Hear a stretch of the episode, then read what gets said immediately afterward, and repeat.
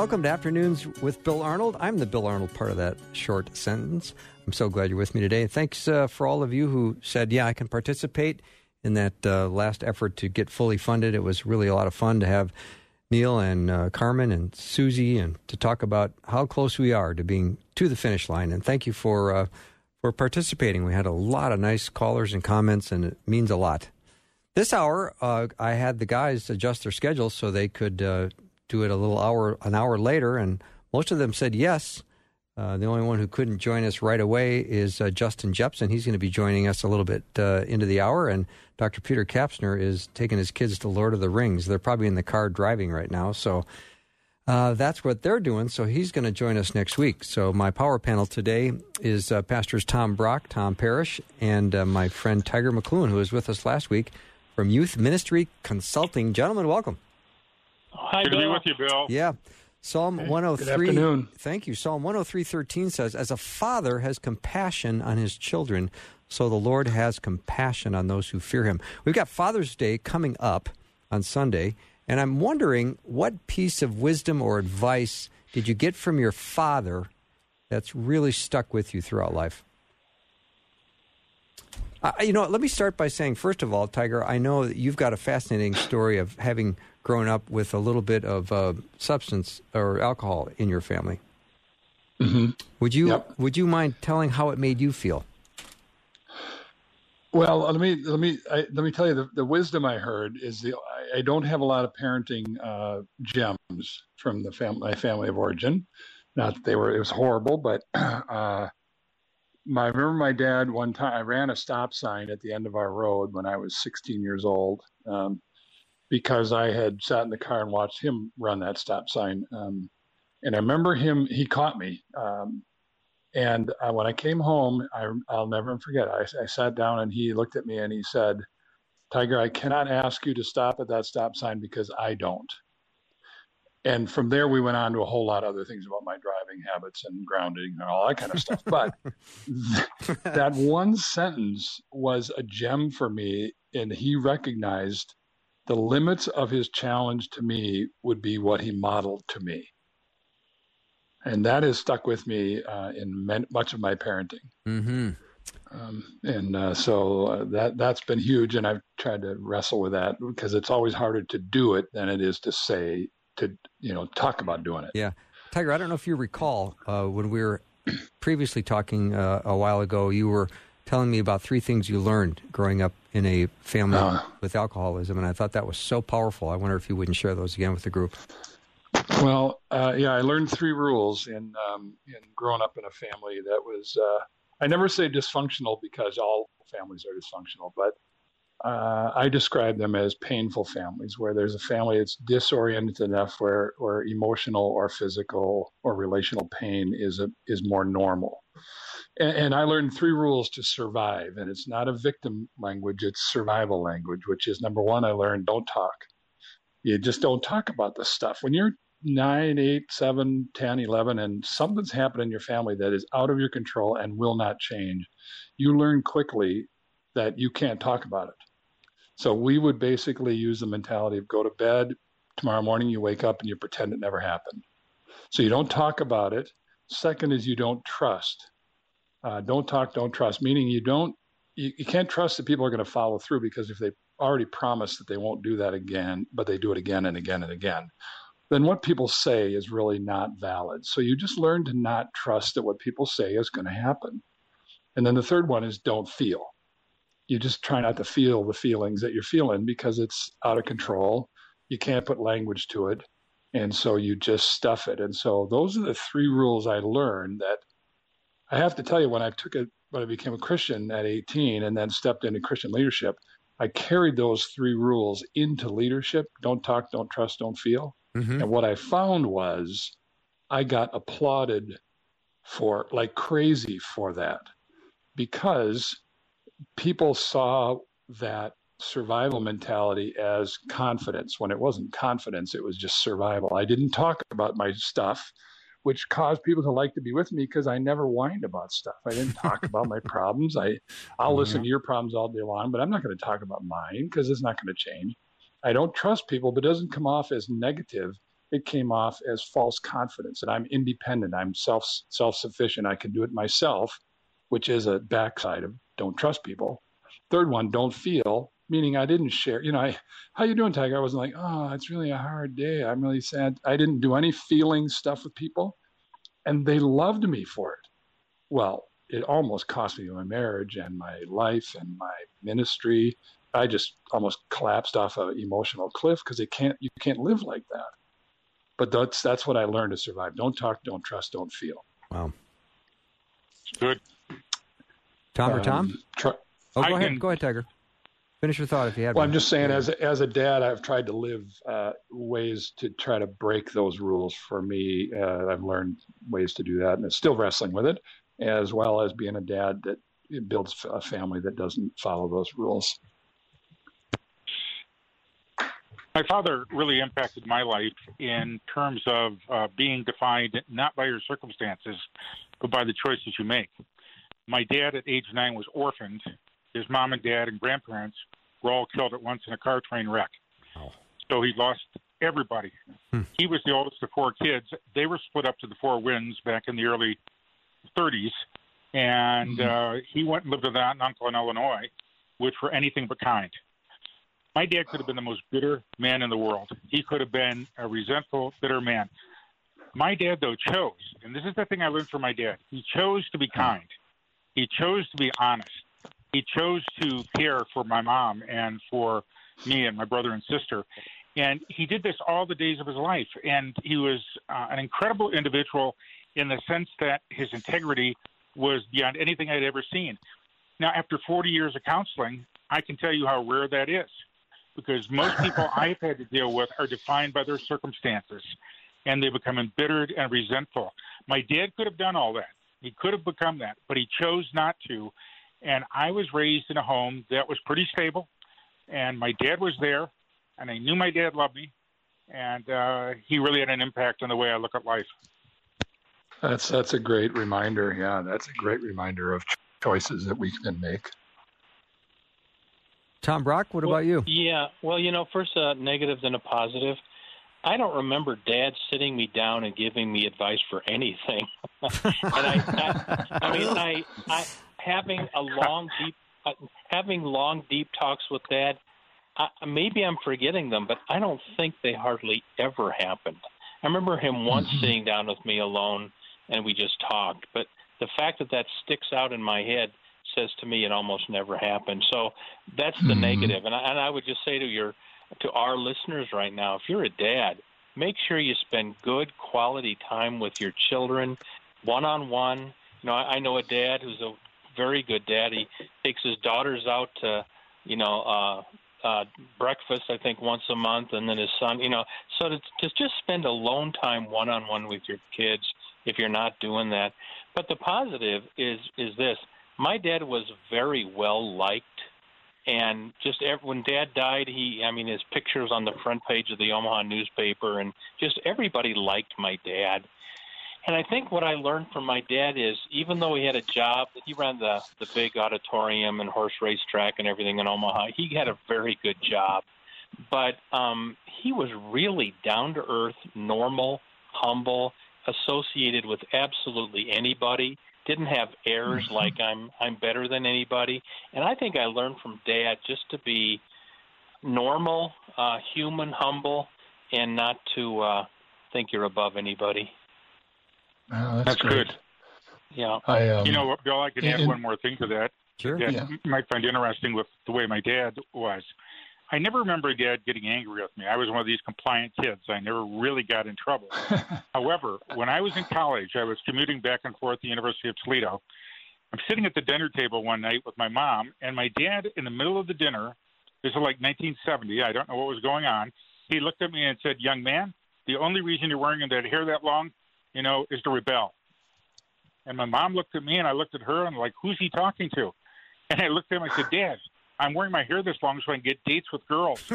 and my dad got real quiet, and the color of his face changed, and he started to laugh until the day he died. He said that was the best comeback he ever heard, and it made the most sense to him, and he never said another word about my hair.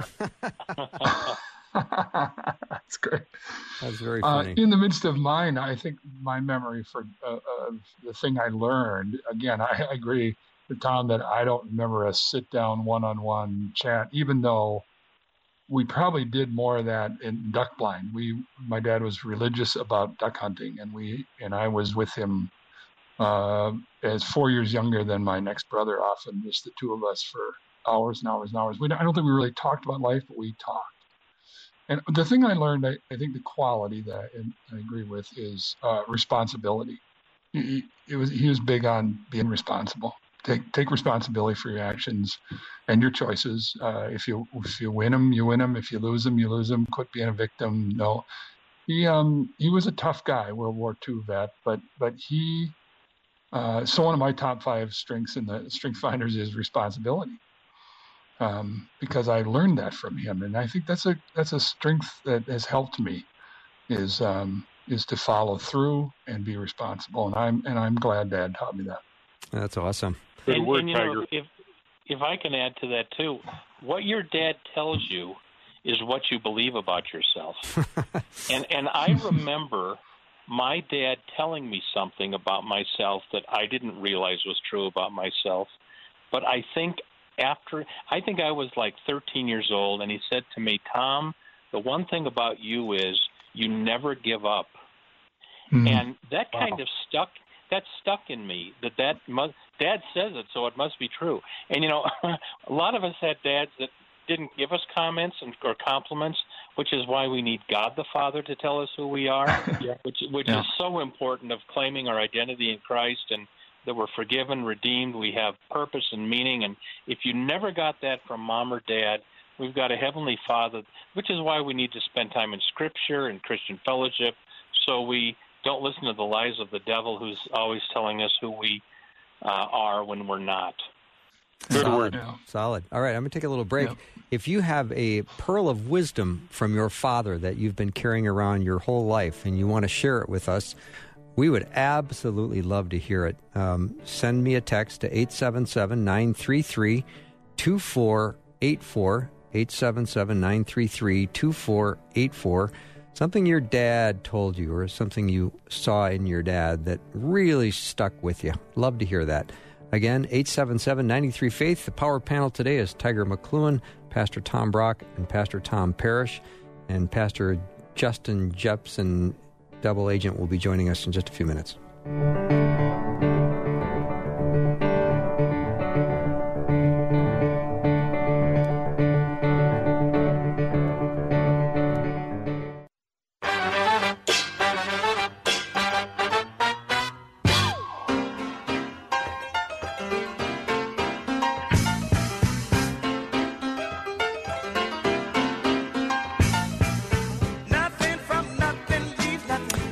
The show. Guy Talk is happening. Got a great power panel today. Got Tiger and two Toms with a Justin on the way, so we're looking forward to that. Another listener chimed in with this remark from his dad Give people a second chance. If they miss it, give them another chance. If they do it again, Wow. let them go. Pray for them and give them up to the Father. Hmm. That's some good wisdom, isn't it? Mm-hmm. Yeah, that's not bad. Yes. Yes. Yeah, I was thinking as uh, during the break. Uh, I- like I said, I don't have many pearls, but I, I as Tom was explaining, um, I do remember one conversation I had. I was uh, an athlete, um, but not a star athlete, um, and I think I was on the wrestling team and B squad, and it was somewhere in that process in high school, sophomore, junior, and. And I remember my dad just, I think it was in the duck blind. He said, you know, Tiger, you don't need to be the best. Uh, just do it, enjoy it, and get the benefit of being on a team just so you're doing your best. And I, that was a big weight off my shoulders. And I and I've I've thought about that a lot over the years to, to give people permission to to to work on something that they know they're not going to excel at, but they they enjoy and they're passionate about, and it and it gives them benefit. I think people sometimes believe they can only do the things that they're that really really good at and um, so he he was okay with me being on uh, JV and F Troop and he didn't mind which is great Yeah. Good. Another listener said, uh, When I was about eight years old, my father told me that if you have a job that doesn't help the human race, you most likely have one that hurts it. Hmm. Oh, ouch. I am a home health aide for veterans. Hmm. Huh. Wow. That's great. I'd have to think that one through, uh, but I, I understand the sentiment behind it. I do too. I do you know, too. if you're, We're if to you're serve doing others. a job simply to get a paycheck or to get the nice cabin on the lake or to get that new boat, you've kind of missed the boat. It's when you're using your life to benefit others and be a blessing to them. And I think that's incredibly powerful when we do that because that's the closest we come to really reflecting Jesus, hmm who gave everything for us so that we could have life. And I think about how many people I run into all the time whose lives are falling apart. Uh, they have financial problems, they have uh, emotional problems. And it's important to invest your time into those people and not simply invest your time where you can make money. hmm Uh, I assume Mhm. everyone on this call has lost their father. Yes. Yep. And did um, yes. uh, how how old were you when your father died? I was 19. Wow, that's Tom Brock. Yep. Okay. Tom Parrish. Uh, I think I, w- I was 64. Okay. What about you, Tiger? I was I was early 40s. Okay. He had Parkinson's disease, so his last nine years of his life were pretty Mhm. tough. And did you Yeah, have did, yeah. did any of you have a, a time of real tenderness with your dad that you didn't see coming? It was sort of one of those moments or seasons in your dad's life that you thought, I didn't see this coming, but boy, have we been tender with each other. Yeah. My dad, the last five years, had dementia. Okay. and it was it was progressive, and you could literally see it changing. I don't know what we were doing one night, but I was sitting with him, and he was on the couch, and, uh, and he said, "Tommy, have I ever told you about this experience I had during World War II?" And then he went on for about 20 minutes talking about the experience, and he got done, and uh, he got his comb out, he combed his hair, and then he said, "Tommy, did I ever tell you about that experience I had in World War II?" He did this five times. We spent three hours doing this. Wow. And I got to tell you guys, it was one of the richest moments I had in my life because he really wanted me to know. The story was consistent all five times, but he thought he was telling it for the first time. And it taught me a Hmm. lot about humility. That's beautiful. Wow. Yeah. My dad uh, Um, had a brain tumor, and so we knew he was dying. They gave him six months to a year, and he lived a little over a year. But when I started, when I went home, when he was into the last phases, I was 19 years old, and my family, I think we all loved each other. We just never said it. and so I remember going into his hospital room, wanting to say to him before he died, "I love you, Dad." And I, it was hard for me but I went in there and I said it, and I just remember he just kind of looked up and then didn't say it back, which is kind of our family. I, you know, I don't doubt Dad loves us, but that generation just did not get into talking about their emotions, and so it was it was a it wasn't a real tender moment, but it was for it was very hard for me to say those words, but I'm sure glad I did, and yeah, uh, yeah. Yeah. Uh, with Parkinson's and the in the movement, and uh, my mom died uh, nine years or eight years before Dad did, and he um he softened quite a bit. I mean, like I said, he was a lieutenant, World War II lieutenant, and it was you know he, he had opinions, and you knew it, and you better agree with it, or you were ready to battle. I mean, Mhm. Uh, but these those last years, he, he couldn't talk about my mom. If any of us brought up mom's name, uh, he, he cried, Mm. and um, Mm. he just couldn't he couldn't go there without it breaking some emotion, which shocked all of us the first time we saw it.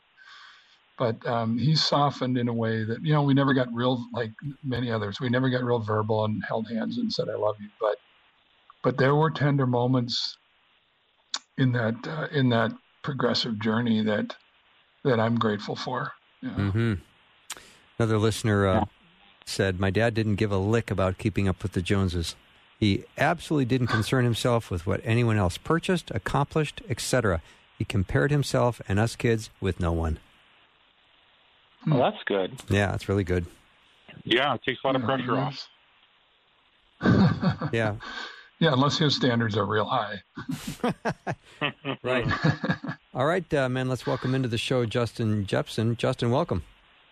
Hey, Justin. Hey, well, thank, thanks so much. Great to join you, brothers. Yeah, we were talking about uh, wisdom that you received from your father that really stuck with you, that still is in your heart today. Mm-hmm. Yeah. Yeah, I actually caught the little first segment. I was driving my kids home from my uh, mother and father-in-law's house, and I was wanting to listen, but my son kept wanting, requesting songs to be played instead of guy talk. Well, there, there will be discipline tonight. Yeah, there, there's a shock. But I did hear um, I did hear the question, and I did hear. I really appreciated a lot of things that you guys shared, and the thing that that popped into my mind at the moment was um, just the kind of honesty as the best policy, so to speak, but specifically around when you did something wrong and and fessing up to it. And I remember. Mhm. I, I I couldn't have been more than ten, not even ten years old, and I was outside uh, playing with a golf ball, see if I could bounce it as high as I possibly could. Of course, you know that's going to bounce and hit something and break something, and it certainly did. And it bounced and hit a rock, and hit my dad's taillight of his car. Now you need to know my dad is like a car guy to the max. He takes great pride in keeping the car up to speed, and and he he used to rebuild engines, and I mean he was everything. And so I thought, oh no, I mean this is like. This is a big deal. And I remember thinking he's going to be so upset with me. I'm going to be grounded for the rest of my life. I'm probably never going to be able to drive a car. You know, I was really just, but I said, you know what? I need to go tell him that I did this before he finds out. And I went and I told him. And I remember, I'll never forget his response. He was, I mean, he was patient. He was definitely upset. But the first thing that he said to me was, you know, I'm so proud of you that you came and told me before. And because of that, you're your punishment, you know, will will be far far less severe. Um, so that was um, that was a, a moment for me that I that really stuck with me is um, just just being completely honest and that's that served me well, especially in times when Yeah. you know I got pulled over for my first time, and my dad told me just be honest, don't try to make up a story, just tell them the truth, admit what you did, and um, that that has stuck with me all these years. That's That good sounds advice. like a leave. That sounds like a Leave It to Beaver episode. really, I think, I think there is an Yeah. episode just like Yeah. that. yeah. So Well, Yeah. gee, Dad, yeah, Yeah. exactly. All right, let, me ta- let me let me take a little break, gentlemen. Guy talk is uh, happening. Pastors Tom Brock, Tom Parrish, uh, Justin Jeppesen, and Tiger McLuen are my guests. If you have a question or if you have a comment about your dad, something your dad told you that's really stuck with you, it's a great pearl of wisdom or something that just meant the world to you, send it to me in a text. We'd love to share it. 877 933 2484. We'll be right back.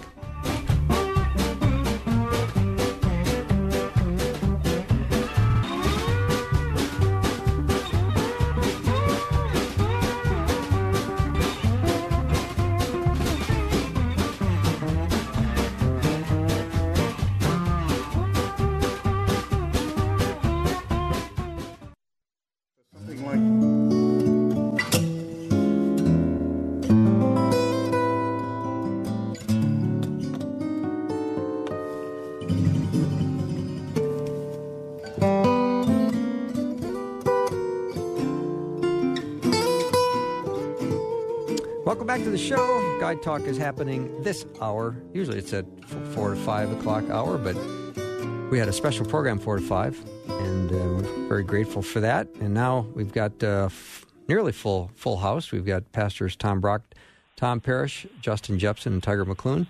And we're, uh, we're talking about dads today. We're, I'm absolutely open to changing the subject.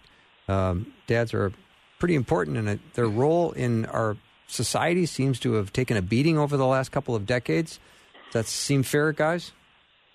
I Absolutely. mean, Yeah, did, yeah, I think didn't we go from father knows best to father knows nothing? yes, absolutely. and and today it's Yeah. who needs a father at all. Yeah. Let's art. Let's do artificial insemination and revamp the family. Yeah. And one of the things I've been thinking about as we have our conversation is that, you know, all the, for any dad out there or person picturing themselves as a dad is a couple things I, I always think about. One is that all of us are untrained when we started the journey. We just didn't know what we were doing. We had a few gems from our parents, maybe, or from our dad, maybe, that carried with us, but uh, we're all untrained making it up as we go along. And every dad that I know of hopes that they are doing a pretty good job and hopes that their kids turn out well. And if they're a Christian, they, they hope they follow Jesus and and I use the phrase at all my parenting seminars that I, I at the beginning to say this to anybody who's a parent, and particularly dads this week. I, I know. Thank you for hoping that your kids turn out well, but hope is not a strategy.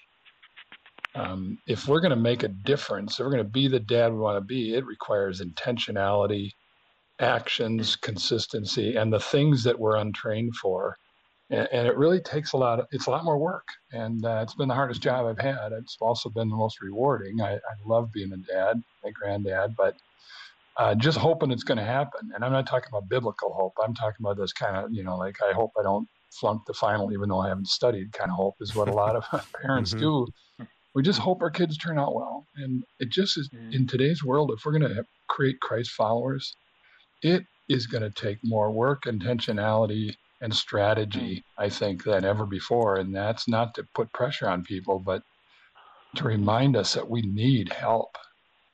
Mm.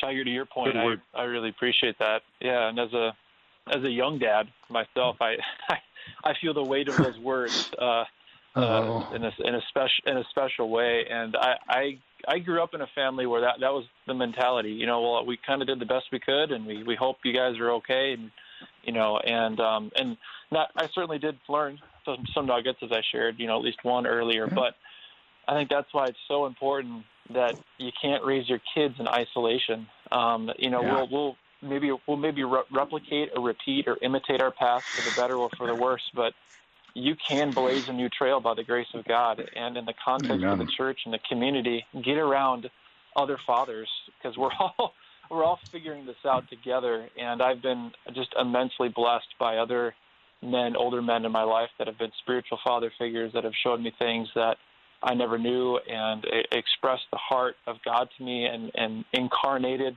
Christ to me in ways that now is impacting the way that I'm parenting. And so I think the, just that encouragement of like, confess your helplessness and you don't know what you're doing and, and getting community and, and, and, and embark in this messy worthwhile journey together.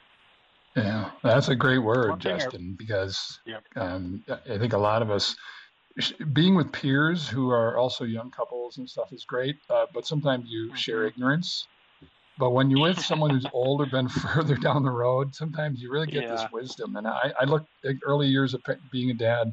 I think of my friend Tom in our church. At, you know, he just was, he he, he just modeled and talked and he gave me a safe place to kind of go oh that's what it looks like his style was very mm-hmm. different than mine but but that mentoring mm-hmm.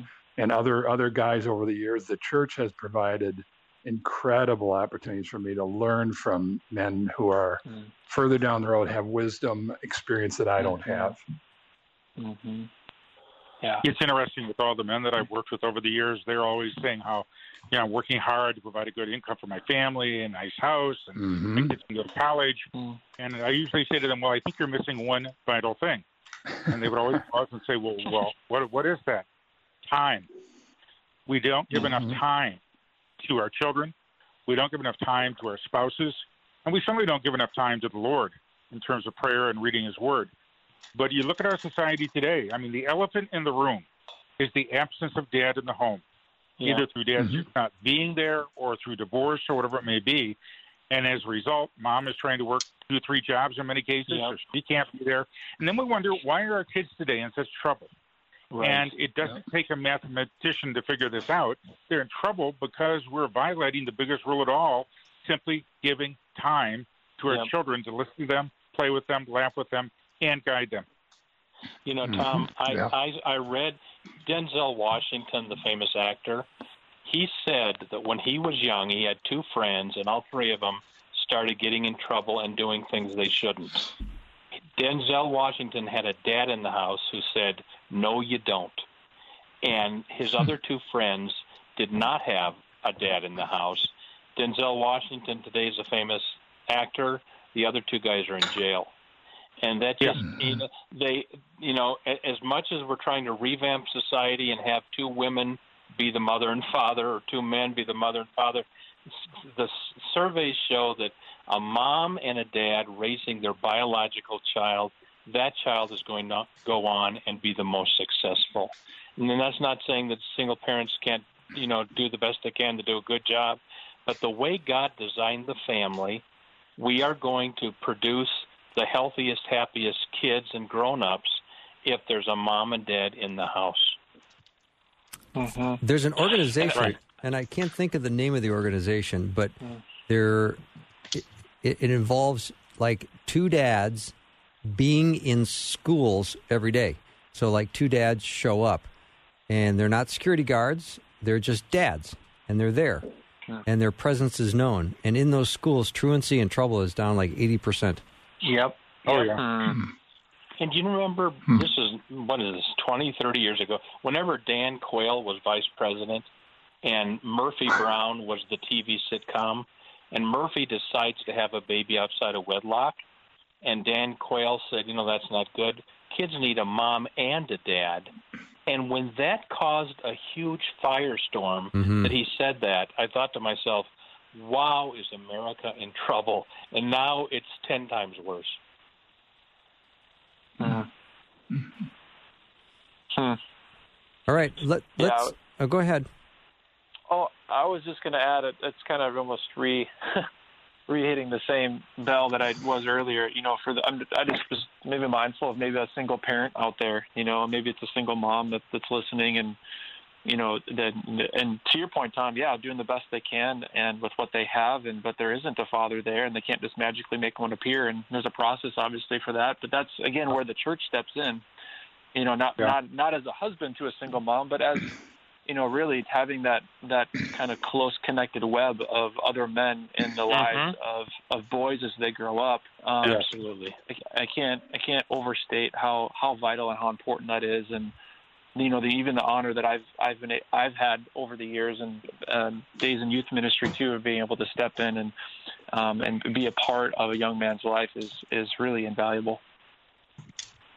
Great discussion. word. There's a yeah, a lot of the kid kids need a, vo- a choir of voices that speak the gospel and uh, model it, and men and women, uh, but no matter what their family of origin. Um, in my painful family, it was God providing other men into my life, and so yeah, the ideal is a mom and dad, but but the church can can be a great resource for all of us, including uh, the single parents and adoptive families that uh, are, are Mhm. trying to do, do the best job they can. So, yeah, we have to Mhm. we have to recognize the power of the church to to c- add uh, areas that we might not have on our own. Another listener jumped in and said, "Hi guys, I will share. Uh, was just 12 when my dad died, so not much talking.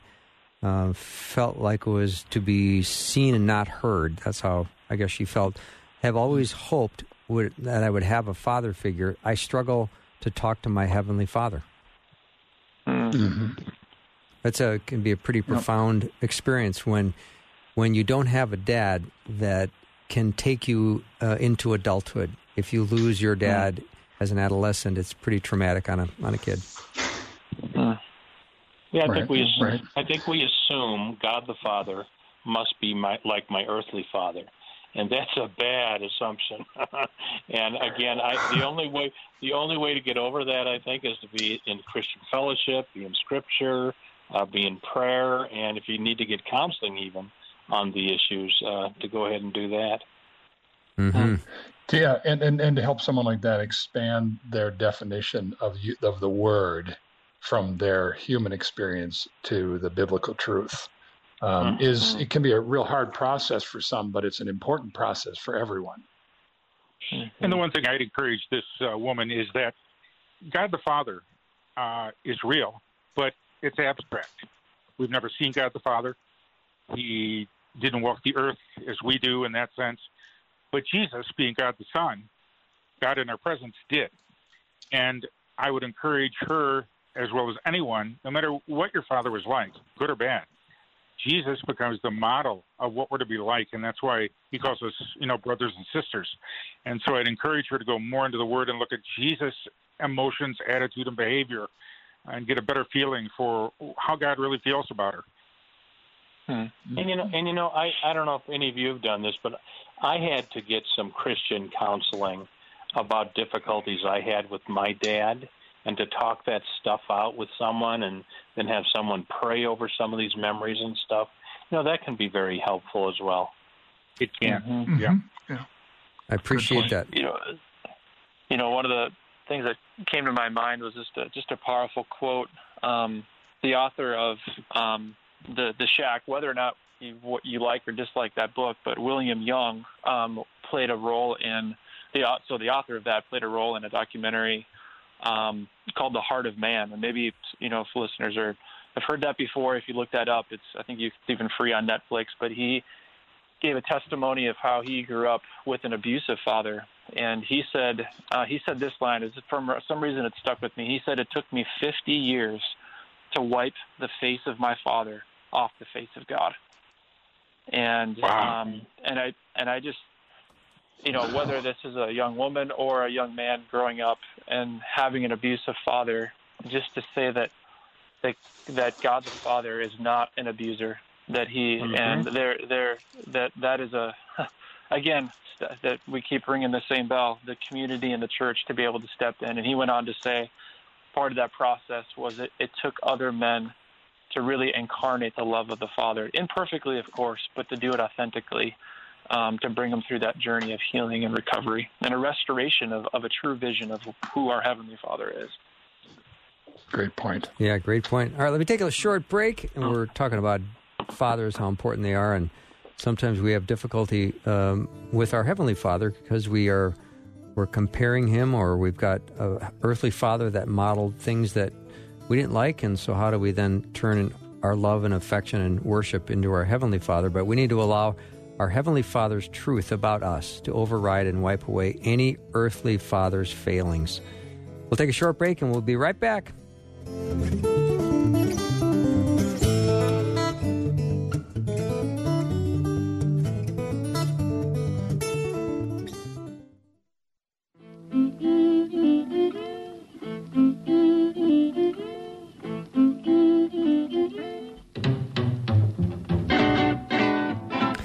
Back to the show. Guy Talk is going on right now. Power panel is Tiger McLuen, pastors Justin Jeppesen, Tom Brock, Tom Parrish.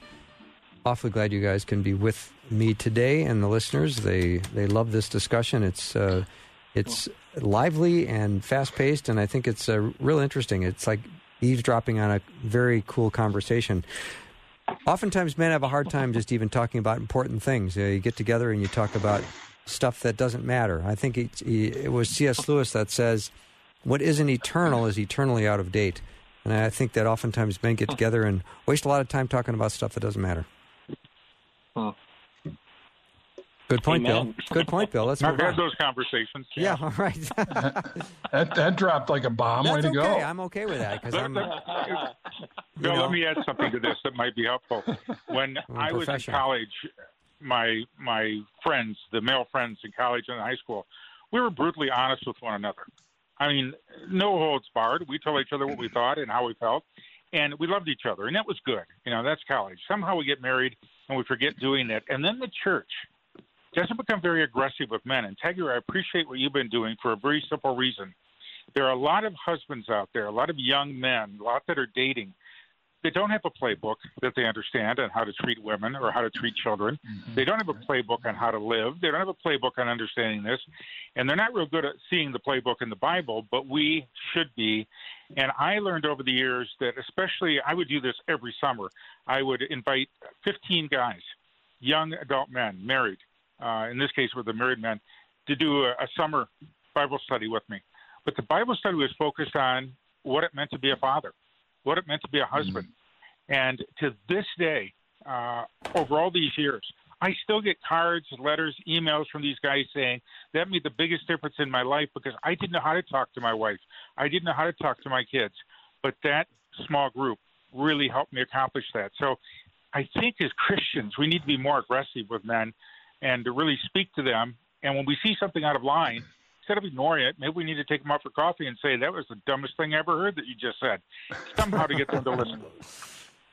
Yeah, no, it's a great example of uh, what I say about, you know, we, we hope our men turn out well, but you designed a strategy.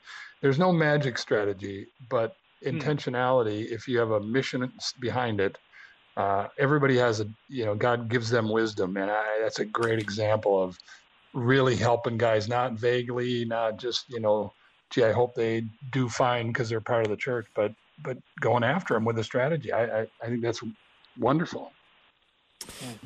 All right, gentlemen. Yesterday on my program, I had my friend uh, Jeff Verdorn on, and we were talking about uh, people that will be reluctant to call themselves Christian because they don't like some of the associations connected to it, or they might call themselves Christ followers. Um, and I was wondering if somebody asked you, "Well, what uh, are you a religious person?" What would you say to them? I would tell them I'm a Christian Okay, and I follow Jesus. okay, And I heard somebody say it. I thought this was funny. I'm religious, not spiritual. Me, meaning that because the word spiritual, you know, it's you usually get the opposite. I'm not religious, but I'm spiritual, which basically means Yeah. I think I believe in whatever I want, whatever seems right to Right. me. right. So I, I mean, I, I think that uh, I, I, I'm going to use the word Christian. It's used in the Book of Acts, and and uh, of course it gets Mhm. abused. But okay, change it to Christ follower. In ten years, that'll get abused. You know, so I I think it's fine to say I'm a Christian. You know, we're still losing 1,500 pastors a month in, in most studies to the ministry. Wow. They're leaving from all denominations. 1,500 a month, that's a lot of That's a people. lot. But mm-hmm. here's the one thing I learned in the midst of this, all these years doing ministry. I I love Jesus, and I love His church, but I have no illusion about people. People are still people, hmm. whether they claim Jesus or not. And so I don't go in with this expectation that that everybody's going to keep my confidence, everybody's going to have my back, everybody's going to tell me the truth. No, I just realized people are people. And once I got over that, I not only survived the ministry, I thrived in the ministry because I could genuinely love people, even when I knew they were probably going to bite me in the end. Where I think most of us, we get hurt enough, we just drop out and leave. And so for this person Mhm. talking about, you know, calling themselves a Christ follower, I understand where they're coming from. But the reality is, you can't escape the body of Christ. And that's where we live out our relationship with Jesus. And certainly, Mm-hmm. some people could say they're Christ followers and not even be a Christian because they would say, "Well, Christ was a good teacher, and he said, Yeah. help the help the homeless and feed the hungry, and that's what I'm doing." Mm-hmm. Yep. that's And you cannot be saved and born Yeah. again. Yeah, that's right. Well, right now, studies are showing, and we've heard this many times over the last couple of years, that the average uh, churched kid who grows up in a churched family uh, believes that being a Christian is being nice. That if I'm a nice person, that's what it means to be a Christian. So Mhm. Uh, that title has diluted down. That doesn't mean that I don't claim it. I still I use that phrase as a starting point, but generally find a way to you know go beyond that or ask a follow up question to find out what they're thinking uh, because just declaring something doesn't usually help. But to start a conversation, but but an average to to many people in the church, it just means being a nice person, and I think we have to go a little Mhm. deeper than that. Mhm. Lieu of that, like that's uh, interesting enough. I think you, I think you brought up that point last week, and I think we were talking about Yeah. things that make us make us gag or cringe. And actually, that word, that word "nice" is it for Yeah. me because you know, we know if nice doesn't get someone crucified, right? And so obviously Jesus was not nice. I mean, there's he was he was kind, and and and I Yeah. I'm mindful of of how Jesus, you know, had this tendency that obviously was intentional that he always he always asked more questions than he actually answered, and so I. Uh, and not to be snarky, but I think sometimes if someone, I, I've had the conversation when someone's, you know, are you religious? You know, I, I usually ask them, well, what do you mean by religious? And and then it, you know, just like how would you define that? Because I want to know, are we thinking, are we understanding that term the same? Because that'll that'll determine how I how how how I'll answer. And Mhm. you know, I think it was uh, it was Paul uh, Paul Copan is an ethicist, biblical ethicist. He said, you know, human beings are inescapably religious. Everyone will devote ultimate worth to something and then orient their life around it.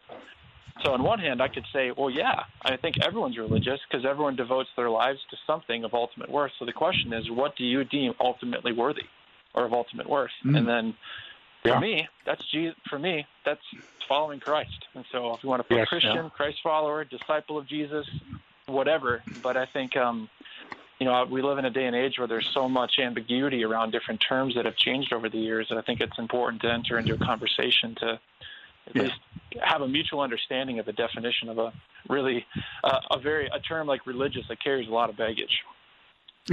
Yeah, good point. I'm not sure we de- I'm not sure we define what we're talking about when it comes to Jesus very well. Um, now, don't go into shock, but I'm a Lutheran that would have altar calls, and we would ask people to literally come forward and receive Jesus into their life. And I always have people say to me, "Are you sure you're really a Lutheran?" yeah, I am, but you know, I'm one of the strange ones. The point was, I remember a gentleman who came and received Jesus. You know, I gave the typical invitation: repent of your sins, you know, ask Jesus into your life, and you know, et cetera, et cetera. And he did. And a couple of weeks later, at the end of my sermon, I was saying, "Hey, do you know what it really means to be a follower of Jesus? It means to value what Jesus values, to have his worldview, to think like he thinks, to love truth as he does, to serve as he did." Hmm. And I went down through a list of about 40 of these things. I got them written down somewhere. Went through them. After the service, he came up and he literally grabbed me by the lapel, and he looked in my face and he said, "If you would have told me that in the first place, I wouldn't have committed my life to Jesus." Mm-hmm. that taught me something right there. It taught me, and, and I've done that ever since. I give I give the full gamut because we have mm-hmm. created a Jesus of our imagination too often in the mm-hmm. church, and not the Jesus of the Bible. And the Jesus of the Bible doesn't want to have some control of my life. He wants total control of my life, and that's what we need to help people see. Mm-hmm. That's good. Yeah. Of course, on the front side of that journey, uh, all of us, I think we admit, uh, even if we were, even if someone did a good job of clarifying everything, uh, we just don't quite get it. That's that's the whole journey Oh, of, of following Jesus. I'm still figure, I'm still figuring out that I'm I'm uh, Mhm. I'm not giving him all, and so we we Mhm. continue the journey. Uh, Yeah. But we do the best on the front side to explain it as clearly as possible. I think that's a great great Mhm. word. Mm.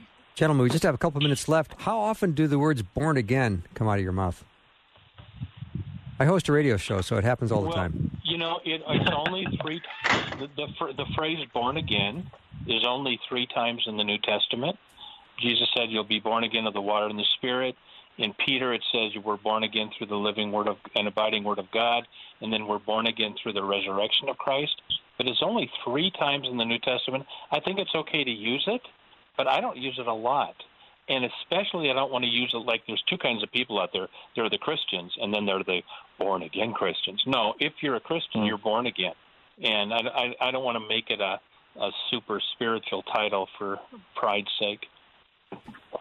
For pride's sake, but Jesus says, "Marvel not when I say you must be born again." So Yeah, you have to be. It, Yeah. It's essential. Yeah, It's essential. It, and you know, nowhere does it say, pray the prayer and ask Jesus and you're out and you're born again.